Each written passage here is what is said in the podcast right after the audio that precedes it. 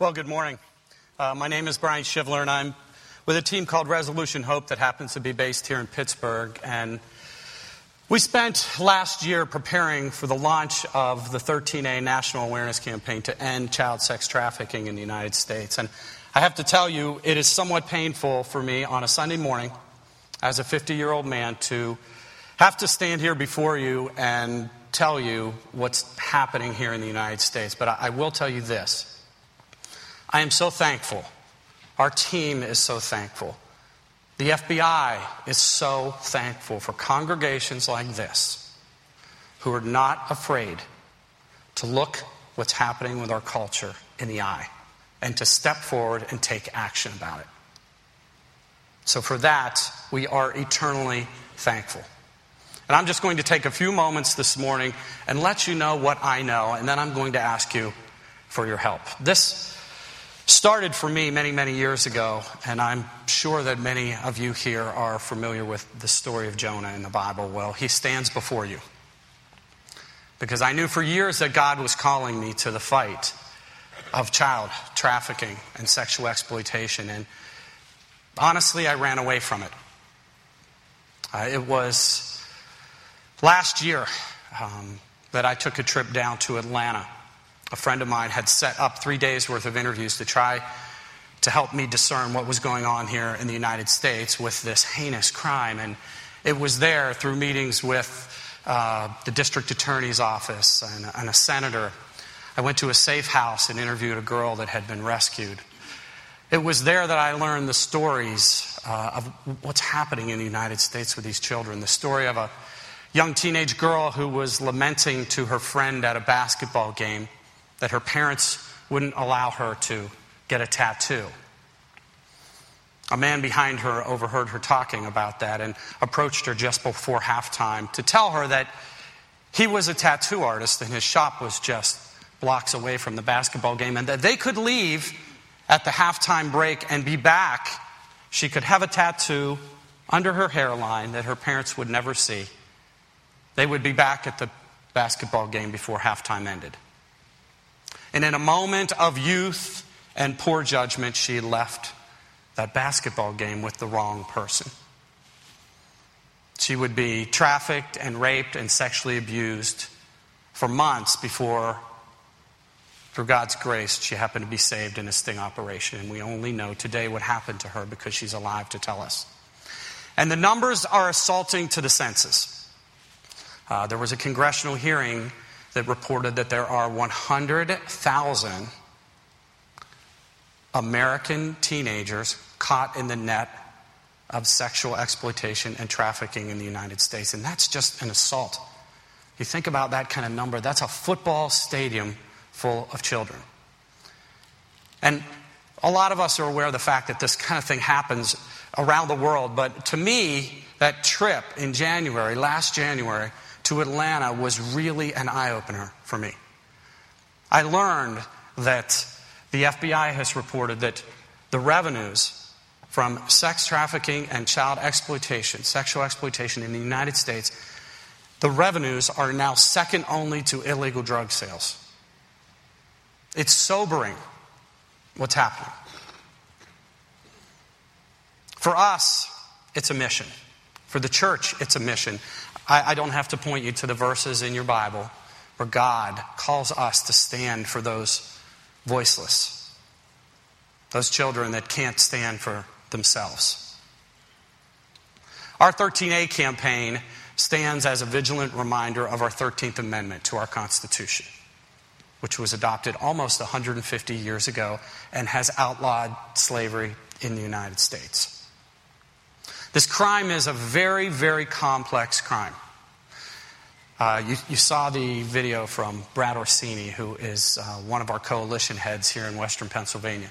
There are 54 task forces, FBI task forces around the country that are working on this crime. It's one of the top things now that our FBI has been tasked to do. And in several conversations with Brad, he said to me, Brian, this is, you know, the FBI has to keep a veil between us and the public, and we have to do that, unfortunately, to keep everyone safe. This crime is so heinous, it's growing so fast, that we have to drop the veil and engage the public. And what we know through studying this is there's hope. Because as I'm sure many of you are shocked to hear this this morning, so are many Americans. They are just in a situation where they cannot really believe what they're hearing. The words child sex trafficking in America are not words you would ever think would be strung together in a nation who was founded on freedom, in the land of the free and the home of the brave. But unfortunately, this is the truth of our society, and it's happening all around us. As you, you heard Brad allude to, when he talks about this region, he's talking about Western Pennsylvania. They, two weeks ago, they just had an indictment of a man in Monroeville. So this is not a crime that just occurs uh, in, in the major metro areas of uh, you know, New York and LA and you know, some, of the, some of the areas where you would expect something like this would go on. It's happening in Columbus, Ohio, in Houston, Texas, in Denver. And so I come here today before you to ask you for your help. Because what we know is where to find the hope in this. And the hope is in that Americans don't know this is happening. We have been so inspired by the people that have stepped forward to help us when they learn about what's, ha- what's happening. I believe with every fiber of my being that God has had enough of this. I don't know of a more prolific, closer form to pure evil than this, than taking a child and coercing them and selling them for sex. The average number of years that a child can live once they are abducted and put into this trade is seven years before they commit suicide, they overdose, or are murdered. And so the track is a bad one once it starts. And God can do anything to restore these girls, but it's a difficult road back. So I stand before you this evening, or, or this morning, to ask you for help. Our 13A campaign is very simple, and it's built to raise awareness nationally because we know that awareness creates public opinion en masse. And when we can create public opinion en masse, we know that shapes policy and law. You guys are very familiar with that. And when we can shape policy and law, it requires the enforcement resources to be able to uphold that law. And we are all the way back, unfortunately, at the awareness piece of what has to happen. Here's what we're asking Christ Church to do to stand with us this Sunday, today. Our 13A campaign is very simple. What we're trying to do is raise a million signatures, to drop a million signatures on the White House, to ask the president and our government to get involved in this fight. And so you have a card today that's in front of you somewhere that talks a little bit about the 13A campaign. And what we're hoping you'll do today is go online and you'll see there are a couple steps there. One is to watch a four minute video. The other one is to donate $5 to this cause so that we can continue our educational efforts through our Legacy of Freedom concert tour and that we can help restorative efforts to help bring these girls back. And to sign the petition to the president. Now, there will be approximately a thousand people in church this morning here. If every one of us prayerfully committed to jumping onto that website and signing the petition and getting 10 of our friends to do that before midnight tonight, asking 10 of our friends to spend 10 minutes educating themselves about what's happening and signing that petition, we will have secured by tomorrow morning 11,000 signatures. And so, as a man, and I know several of you in this congregation, I live in Wexford. I know the reputation of this church. And I know how bold you are when it comes to meeting the sins of our society. And so I stand here before you, and I will beg if you ask me to, that you help us, stand with us. Take 10 minutes today, jump on the website, and ask 10 of your friends to help you. Will you pray with me? Father, I am so thankful for congregations like this. I am so thankful for godly people who are chasing your will through their faith, Lord. And I ask that you speak into each one of our hearts as to how you would help us stand up to this evil. And I pray this in Jesus' precious name. Amen. Amen. Amen. Brian, may, may I pray for you? Absolutely, yes. Church, let's pray for Brian and for all those in authority that are working hard on this critical issue in our time. Father God, we ask for your blessing, your mercy on Brian, his team. We pray, Father, for uh, like minded workers to come alongside, to partner with them. We pray for financial resource and all that they need. And Father God, will you open the gate and give them, Lord, uh, the ability to speak truth to power? And we do pray for those in authority. We pray, God, that they would wake up and take action in the mighty name of Jesus Christ, who's risen from the dead and ruling and reigning over this dark and fallen world. God's people said. Amen. Amen. Thank you, Brian. Thank you.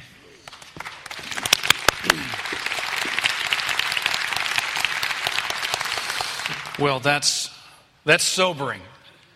I like to say that we have to get a, a accurate, clear picture of current reality if we're going to uh, make any attempt to, to move forward, to align together, and to try to, to try to both restrain evil and uh, to create a, a, a, a better future for our children. And this text that we're looking at today is, is a clear eyed text. It's a, it's a hard text. It's a truthful text. It's a completely and utterly and totally accurate description of our times. It describes history, it describes our present situation, and it points to the future with accuracy and truth. It's sobering. This passage teaches that when false teachers replace the love of God with self love, evil intensifies.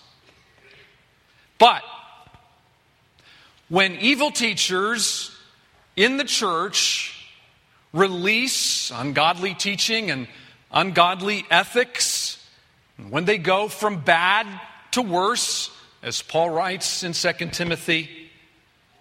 The truth endures, and all those who embrace it, though they may suffer for the truth, will endure as well. Evil teaching begets evil ethics, but the Bible says their folly will be exposed. God's Word exposes it, God's Spirit exposes it, and the fruit of their lives will be exposed. That's, that's the thrust of this very difficult passage that we're looking at today. It's, it's, it's somewhat nightmarish, this passage. It's called a vice list. We'll look at it in just a moment. My question for you this morning is how far do you think society can decline as it unwinds towards the apocalypse. How far? Will the apostate church ever hit bottom like a, like a drunk who supposedly goes all the way, keeps going, keeps going? They say really that this doesn't happen. This is a myth. Drunks don't hit bottom, they just keep going till they die. Will the apostate church, you know, wake up? Or will it go from, from, from bad to worse? Will it ever hit the bottom or will it just continue to, to new lows of heresy and, and vice? If Paul's nightmarish list found here in our passage today, 2 Timothy chapter 3, verses 1 to 9, if, if this is a true description of his times and ours, and if it's accurate, then the Holy Spirit inspired Paul to describe his times and ours and our future. And friend, I have to tell you, the trajectory is not good. But there's hope. Because our God is good all the time. God is good. All the time. All the time, God is good. Now, that saying is a little new to me. I guess it originated in Uganda.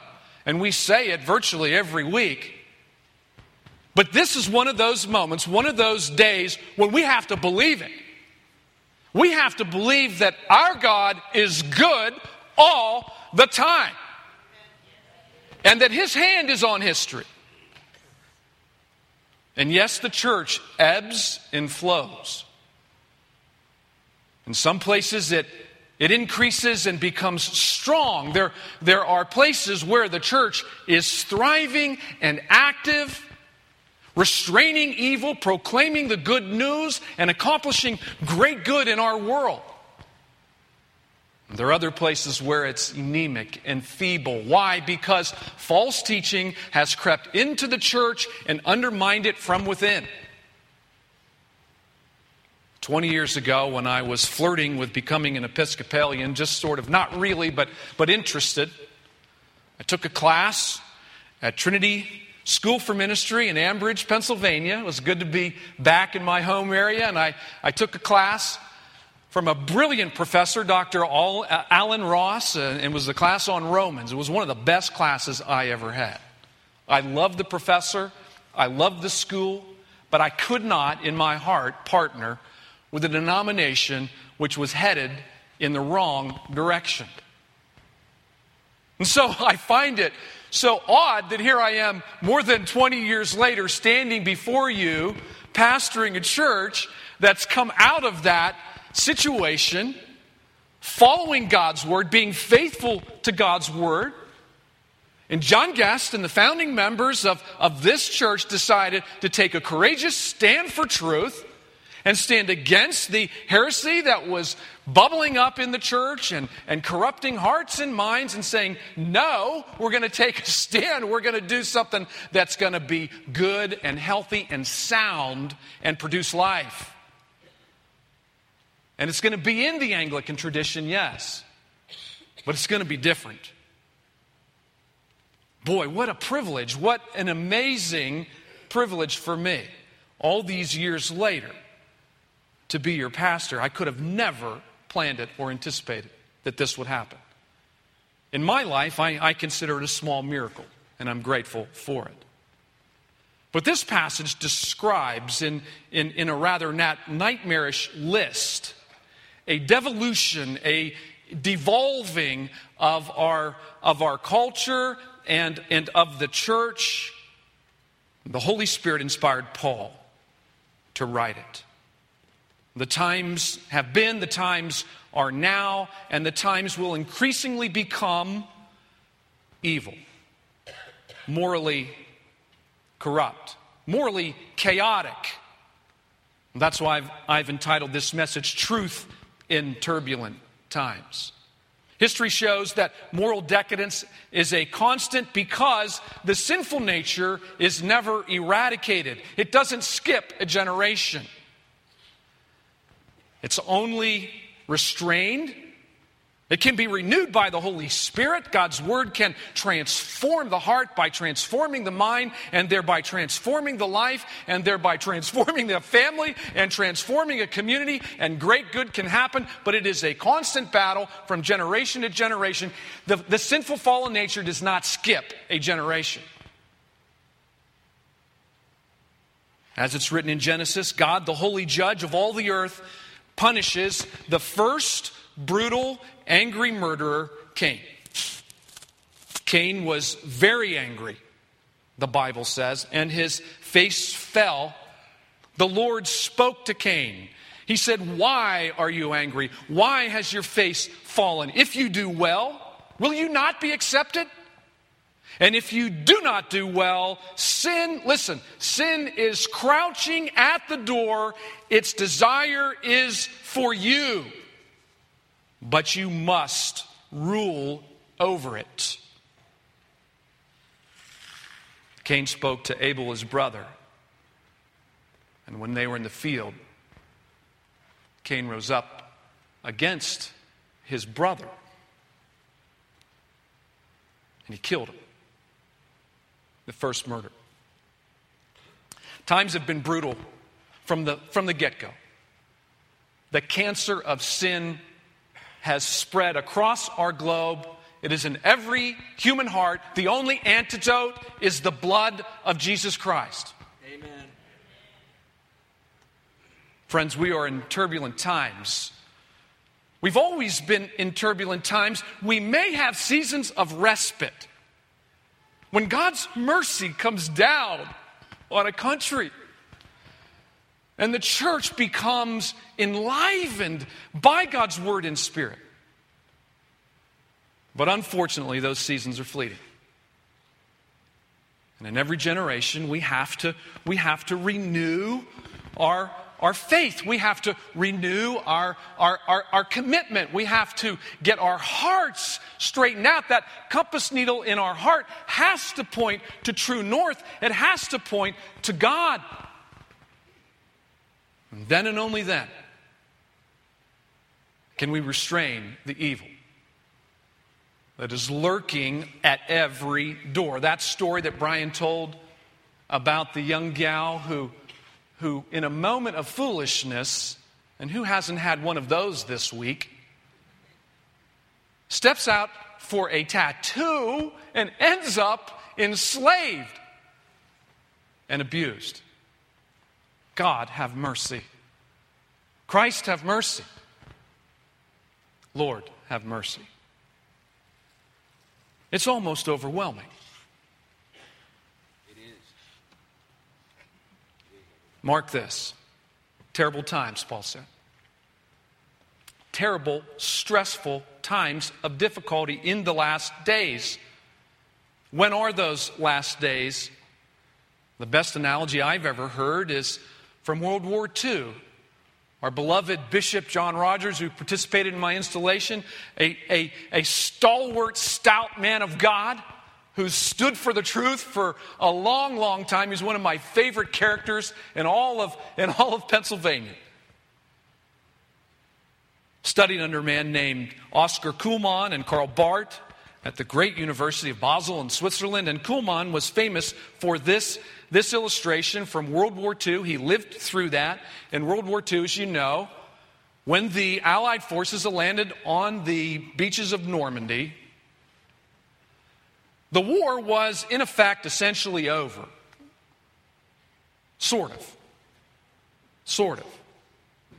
They knew that the overwhelming resources and the overwhelming engine of free people fighting for freedom would eventually win that war if they could gain a foothold, a toehold on the beach. And Cullmann said that that is a good picture of what Christ accomplished on our behalf when he came. He came announcing the kingdom of God. He said, The kingdom of God is at hand. Repent and believe the gospel. And the kingdom came. In the life, ministry, and work of Jesus Christ, and the victory was won, the Bible promises, in his death and in his resurrection. The battle has already been won, and yet just as in World War II, many lives were lost after, after that beachhead was established. Some of the fiercest fighting occurred after we won at Normandy. Many thousands were killed at Normandy, and many thousands were killed later, but the, the outcome was inevitable. Likewise, We've read the end of the book. We know that Christ didn't come just as a suffering servant in his first advent, but that he is also coming as a ruling king who will judge the earth and redeem and restore it. Do you believe that this morning? Amen. Our king is coming. He will smash injustice. He will pay back the individual who took that little girl and corrupted her and brutalized her and harmed her. He will do it. He will do it.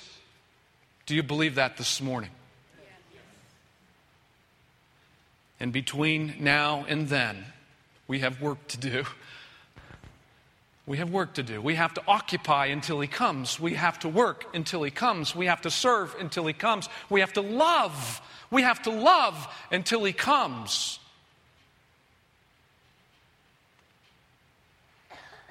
Mark this terrible times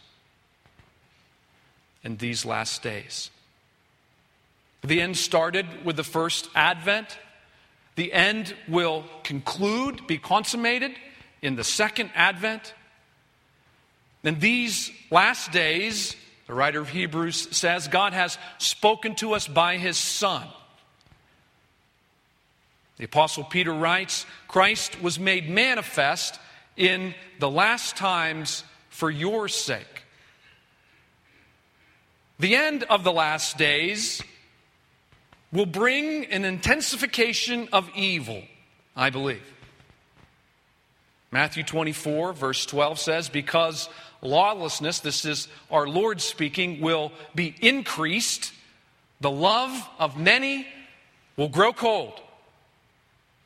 But the one who endures to the end, the one who endures, church, the one who perseveres together in love, in truth, to the end, will be saved. This gospel of the kingdom, our Lord said, will be proclaimed throughout the whole globe as a testimony to all nations, and then the end will come. Paul says now the Spirit expressly says that in latter times some will depart from the faith by devoting themselves to deceitful spirits and listen, and teachings of demons in the church. Peter says scoffers will come in the last days. Jude says in the last time there'll be scoffers following their ungodly desires. And in this passage, we see 19 reasons this is true. 19 reasons the times are so turbulent. The bottom line here is this evil people invert love. They invert love. The Bible says that we are to love our God with all of our heart, soul, mind, and strength, and love our neighbor as ourselves. The Lord Jesus said that upon those two commands, everything hangs. It all fits together around those two things. But the problem with sin, the problem with evil, is that it inverts that and it turns it inward. Paul says people will be lovers of themselves, they'll, they'll be narcissistic. Luther, the great 16th century reformer church leader, described sin as man curved in on himself. It's inverted love. Archbishop William Temple, the 9th century, 19th century uh, leader in the Church of England, described the sin of loving oneself like this. He said, I am the center of the world I see. Where the horizon is depends on where I stand. Education may make my self centeredness less disastrous by widening my horizon of interest. So far, Temple said, it's like the climbing of a tower which widens the horizon for physical vision while leaving one still the center and standard of reference. In other words, you climb for a better view. Education, knowledge can, can get us up that, that tower, that cathedral of learning but we can still remain the center of our lives, curved in on ourselves. We will be lovers of self because we are sinners in need of grace. Paul continues lovers of money, materialistic. Note that he also includes in elder qualifications, parish council qualifications, that we not be greedy and eager for ill gotten gain. He says, in turbulent times, people will be lovers of money. Boastful, that is, braggarts who draw attention to accomplishments with boastful words. Americans consider ourselves VIPs. I heard of a, a license plate that once was auctioned for, I think it was $250,000 that said VIP 1. Boastful. Proud, Paul says. Arrogant Proud thoughts, that's what the Greek intends, proud thoughts of an inflated view of self. Malcolm Muggeridge, the, the great clear eyed journalist of, of the evil of, of the Soviet Union, wrote that, that the tiny dungeon of the ego holds man enslaved. Paul continues. In these times, then and now, people will be abusive, verbal bullies, disobedient to their parents, a rebellious spirit, ungrateful, meaning they, they assume they have a right to all that they get, unholy, indifferent, indifferent to the moral beauty of Jesus Christ, indifferent to all those things that He has created that are true and beautiful and noble, indifferent to those things, without love, heartless, unable to sympathize, unforgiving, unappeasable, meaning unwilling to forgive relentless in their bitter unforgiveness, slanderous, that is, devilishly distorting what others say and do, without self control, a slave to their own appetites, brutal, no tenderness whatsoever, not lovers of good, unable to enjoy God and His good creation, treacherous, traitorous, always looking for their own advantage willing to exploit anything and anyone, rash, reckless, craving admiration merely for being a risk taker, conceited. That is, swollen with conceit. You know this word puffed up with pride? You, know what that really kind of means? Have you ever eaten at a really, really good Mexican restaurant and you eat a lot of beans? It's not too, you know, puffed up, swollen with gas. That's what pride is. Oscar Wilde, returning to England, approached the custom agent. He was asked if he had anything to claim. He said, I have nothing to declare but my genius. Muhammad Ali. I'm the greatest in the world.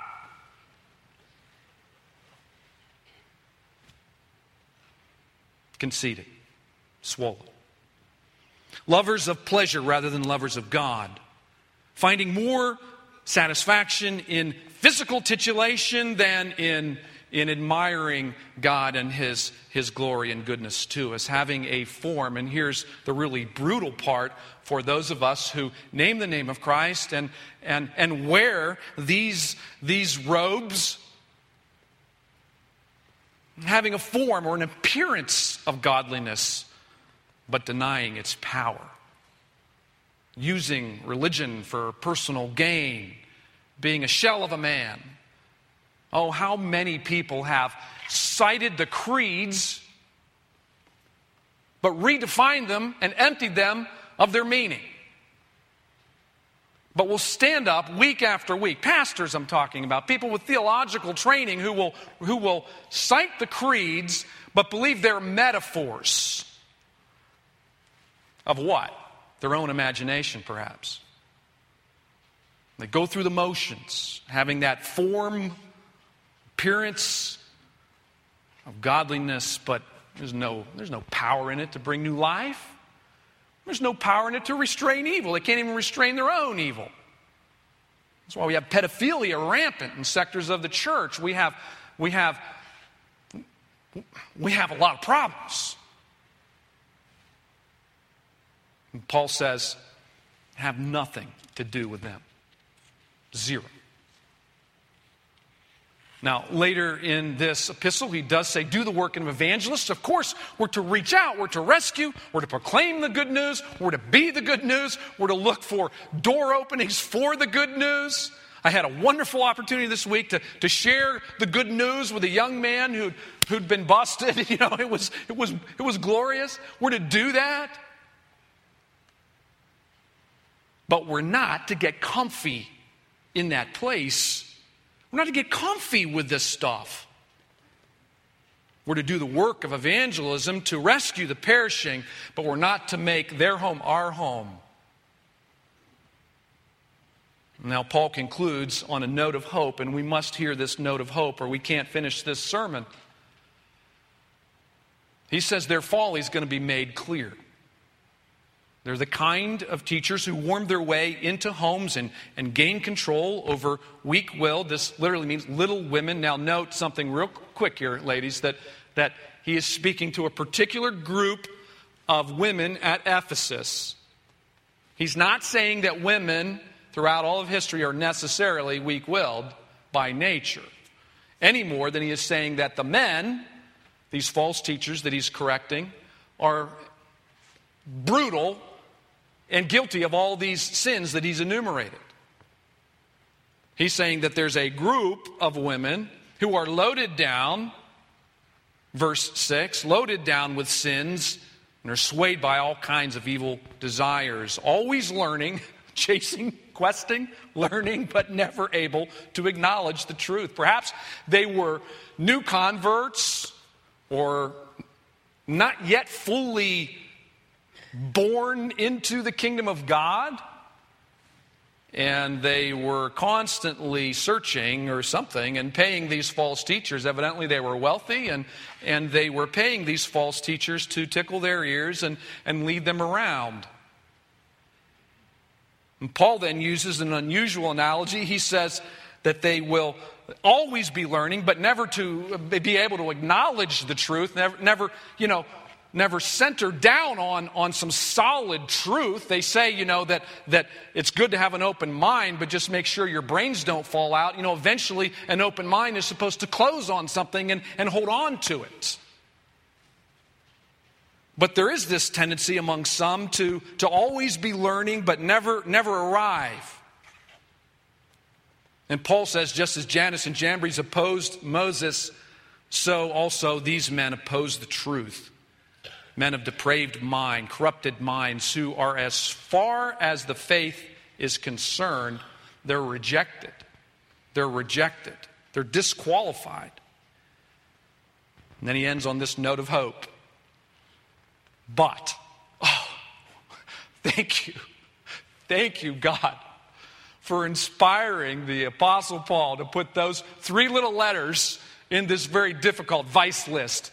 But, they will not get very far. They will not get very far. Because, as in the case of, of these men, their folly will be clear to everyone. God's truth eventually will win out. False prophets, false teachers eventually will be known by their, by their bad fruits. God's holy remnant, God's elect, oftentimes difficult to discern what that is and how that fits together, but, but we believe that our God is in charge of this world, broken and marred as it is. The kingdom is here in part, and the kingdom is coming in its fullness. Hang in there, endure, persevere together. Work hard to make his name famous in this earth. Let's pray. Almighty God, we don't come to you as saviors without stain, without blemish. We come to you as sinners